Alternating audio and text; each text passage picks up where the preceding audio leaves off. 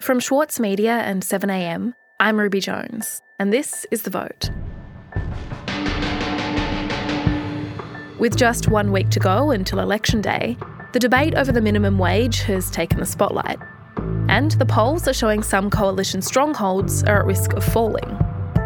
So, what can we glean about how Labor and the coalition are gearing up for the final days of the campaign? And should we trust the polls this time round? Today, to analyse all the latest events, we're joined by Chief Political Correspondent for the Saturday paper, Karen Middleton, Election Analyst for the Tally Room, Ben Raue, and columnist for the Saturday paper, Paul Bongiorno. It's Friday, May 13.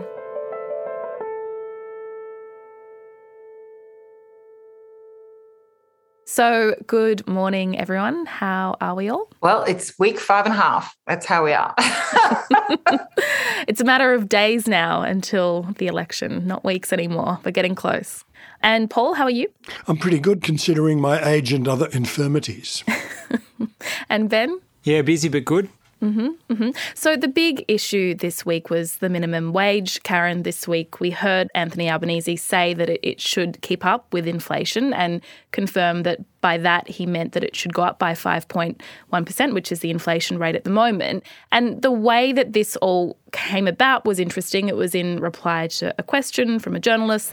We think no one should go backwards. People should be at least keeping up at least keeping up with the cost of living. Uh, does that mean you would support a wage hike of at least 5.1% just to keep up with inflation? Absolutely. No, you've got that's it. Absolutely. So, was this part of a, a, planned policy announcement from Labor, or was it more of a kind of accidental commitment to a rise of this nature in the minimum wage? What was going on?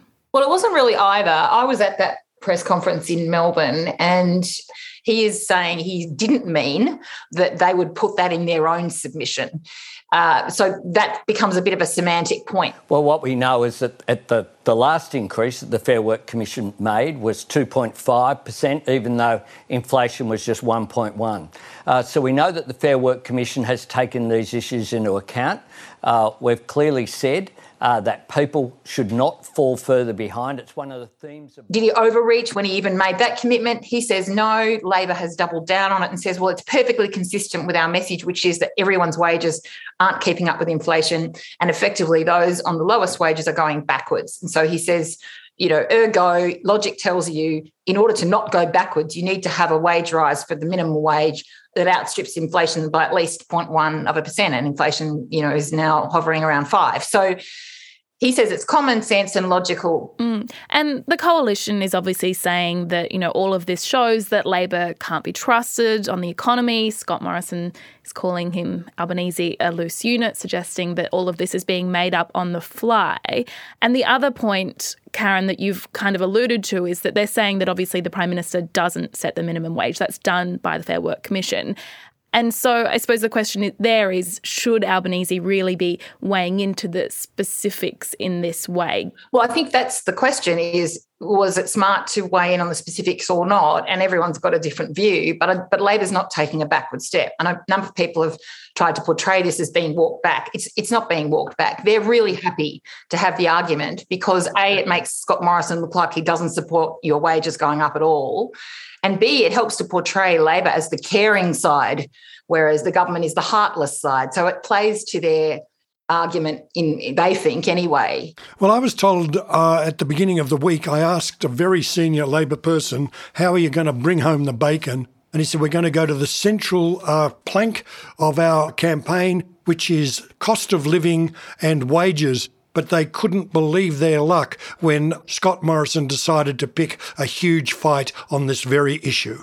I mean, I suppose you can tell that they're happy with it because Anthony Albanese started to carry around a one dollar coin with him everywhere to show that this is the the amount that the minimum wage will go up by um, under me. That's right. Politicians love nothing more than a visual aid and that is what he now has in the shape of a $1 coin. So they will keep on going. And it's also turned the economic debate um, on its head a little bit because this way, Labor has suddenly flipped this issue into a version of economic debate that's on its turf because it's about the lowest earners whether you care for people or not, whether you're looking at the human dimension in the economy or you're only a boffin in an ivory tower playing with an abacus and looking at everything in the macro. Well, Jim Jim Chalmers, the shadow treasurer, says that uh, first of all, the inflation number of 5.1% a couple of weeks ago, and then the beginning of the cycle of the raising of interest uh, rates, and, and the whole argument over wages stagnating over the last nine years, what it did for the Labor campaign,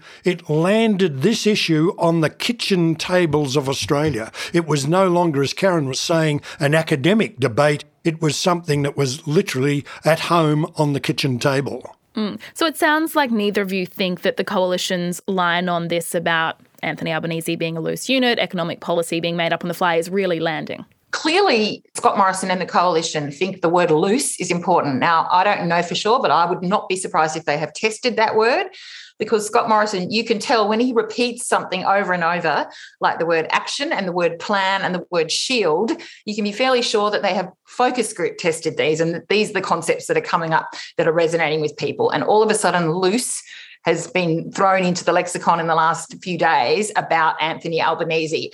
That's, I'm sure, not an accident. So they will be hoping that that does resonate, that that is a way to come back at this argument to say, look, this guy sounds good. He sounds like he cares for you, but actually, he really doesn't know what he's talking about. And you can't be sure. He's not solid. He's not credible. He's a bit loose. That's what they're trying to say. Now, you know we'll know in a week or so how effective that was but people are voting already and that's that's the alarming thing for the party that's behind which at this point is is the government, the Liberal Nationals. Actually, as of Wednesday night, I think it's about 1.7 million votes that are with the AEC. There's probably hundreds of thousands of more postal votes that are already in the mail. So it's probably about 2 million people out of about 17 million voters who've already cast their votes. By the weekend, it'll probably be more like three. So it's a huge share of the vote that's already been lodged. Yeah, people are making up their minds as we go. And that's why this is a really febrile period this last fortnight.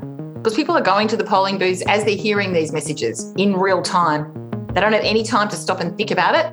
That's why emotional stuff will be effective because it affects people's thinking and then they go straight in and they vote.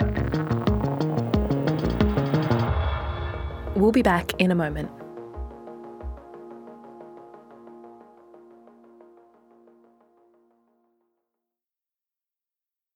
For Sloane Crosley, writing about the loss of a friend may not have provided catharsis, but it did allow for the possibility of a better ending. Like you have this amazing meal that's this friendship, and then you have a really, really, really, really bad dessert with shards of glass in it. And then like the book is like, you know, those little chunks of chocolate that come with the bill. I'm Michael Williams. Join me for this week's episode of Read This as I talk to Sloane Crosley about her latest, Grief is for People. Listen wherever you get your podcasts. As a 7am listener, you value the story behind the headlines. That's why you should read Post, a free daily newsletter bringing you the top five news stories of the day, summarising each of their key points with links to full articles from a range of sources. Get the news you need to your inbox every weekday morning with Post. Sign up at thesaturdaypaper.com.au slash newsletters.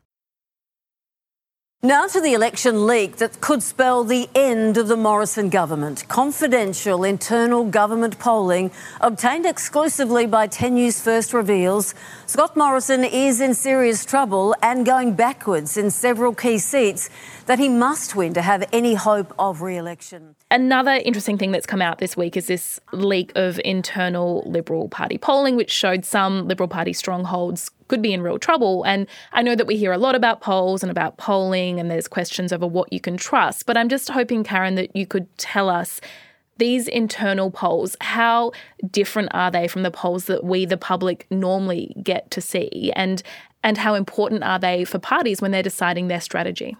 The polls that we tend to see are national polls. So we don't tend to see a breakdown seat by seat. And what matters is the vote in each of those potential swinging seats, marginals or, or more substantively held seats that have suddenly got a Teal independent or some other factor in them. What we need to know is what the vote is doing in those seats. Now, that's really expensive to do. So the major polls that newspapers and the like do don't often do marginal seat polling. So we're looking at two party preferred votes and primary votes that do give us an indication of how things are trending, but they're not perfect. We could see, um, you know, Labor, I think we've said it before, but Labor could be ahead in the two party preferred vote as they are. But if they're ahead in seats they already hold, or if they're ahead in seats that the Liberals hold by such a margin that it isn't going to make a difference, the sum total could be zero. But if they're ahead in marginal seats where it will make a difference, then that is significant. And when we talk about this election being close, we might end up with a result that isn't close. But when we say it's close, it's close in a whole stack of seats. If all those seats swing one way, you could get a decisive result. And we're now seeing a, you know, a YouGov poll that we, we may speak about that that is suggesting that we might see a decisive Labor majority. What happens with internal party polling is they are doing tracking polling. They're doing it for a, a significant period of of the campaign, most of the campaign, sort of every night, getting a sense of what's happening in key seats, uh, where it's significant. And we did have some of this internal polling in our paper, the Saturday paper last weekend, uh, in my story is that it's matching up on either side. And it's suggesting that the Liberals, for example, are in deep trouble in Parramatta in Western Sydney and even Gilmore on the New South Wales South Coast, where the former State Minister Andrew Constance is running. People have assumed he would win that. They're not assuming that now. It's harder. And you saw Scott Morrison go there in the last few days. And that tells you he doesn't think it's in the bag. Mm. So Ben, as Karen is saying, some of these seats that they're, they're very safe Liberal seats. So are we likely to see some of these go? Maybe not seats that are super safe, but I do think that there are seats that are not the ones that you expect to be the first rung of seats that are now in play. And I think there's some indications that the campaign is focusing on places that are not not the ones where a super close election would be decided. You know, we we're talking about Bennelong, as one example. I wanted to mention, Karen mentioned Parramatta. I live in Parramatta. I've been noticing we have not heard a single thing in our letterbox from the Liberal Party. We've got about a dozen things from Labor. Meanwhile, Morrison's turned up in the seat like four times. And I, I wonder if there's a bit of a disconnect between his strategy, which maybe is focused on the slim chance he might stay as prime minister. Whereas the party has a different agenda, right? Like if they're on track to lose badly, then their objective may well be to save the furniture and save seats that they actually can um, hold on to. Uh, so I'm, I'm really curious to see how that plays out because when you look at seats like you take Parramatta and Gilmore off the table, I would say if, you know, we've had a few polls that are really good for Labor. Ipsos had 57. I think that's probably an outlier. Newspoll's now on 54. I was going through the results. I'm not sure Labor's ever gotten 54 in a two party preferred election. Whitlam and Hawke never did it. So a 54% 2PP, for example, would be a landslide victory. Like that would be, they would sweep a bunch of seats. There probably would be a couple of surprises there'd be some surprises of seats that they didn't pick up, and probably the the ones that are always the super close ones would flip.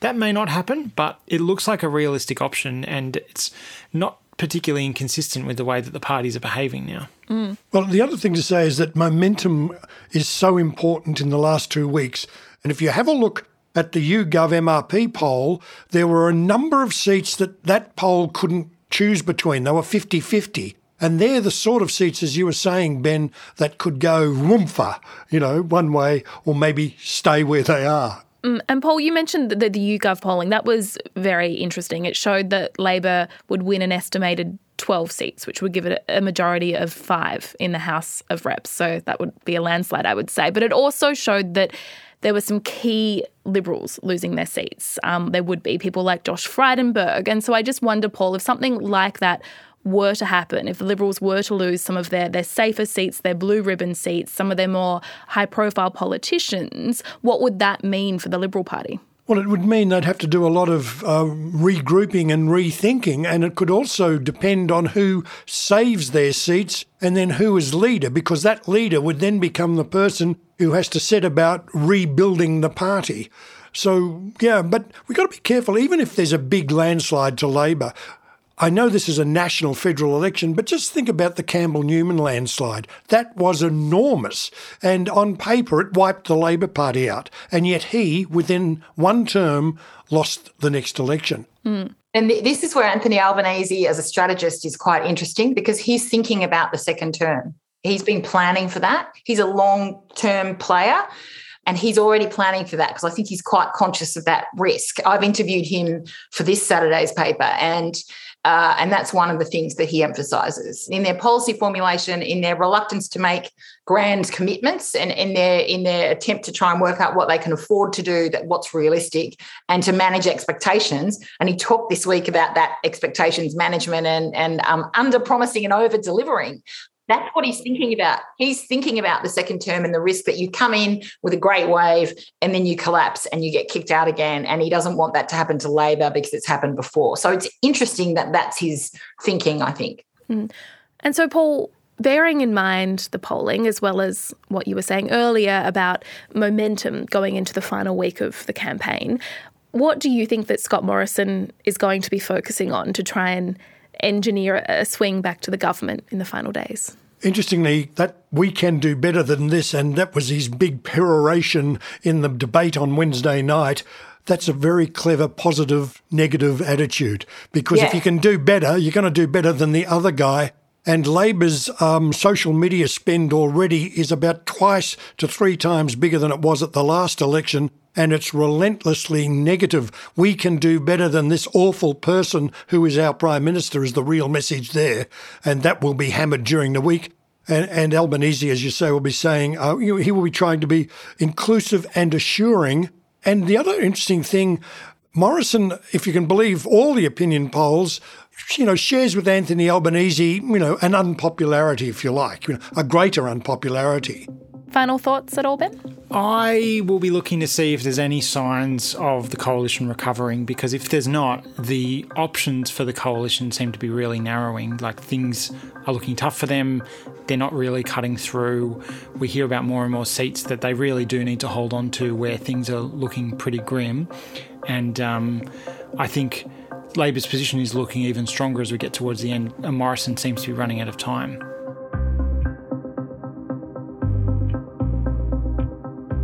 Well, I'm really looking forward to talking to you this time next week, and I suppose we'll be right on the eve of the election by then. So Ben's going to have to give a prediction, and we're going to hold him to it.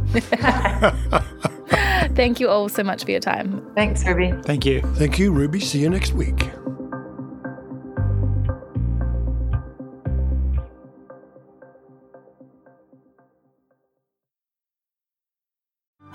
Mahler's music embodies the very essence of humanity. Experience his epic Song of the Earth with the Australian Chamber Orchestra, Richard Tognetti, and internationally acclaimed opera stars Stuart Skelton and Catherine Carby.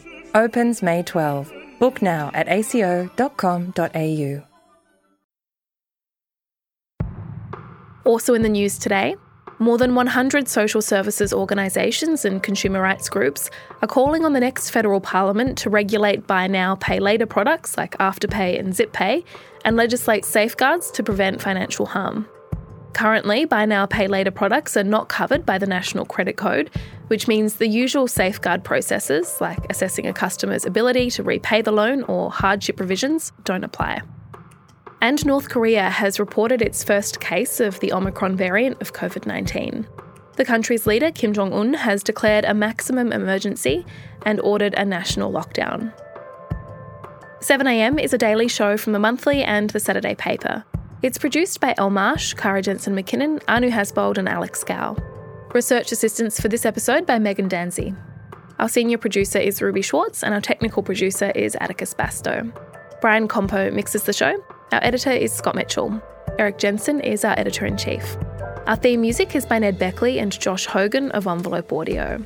And original music in this week's episodes was composed by Alex Gow.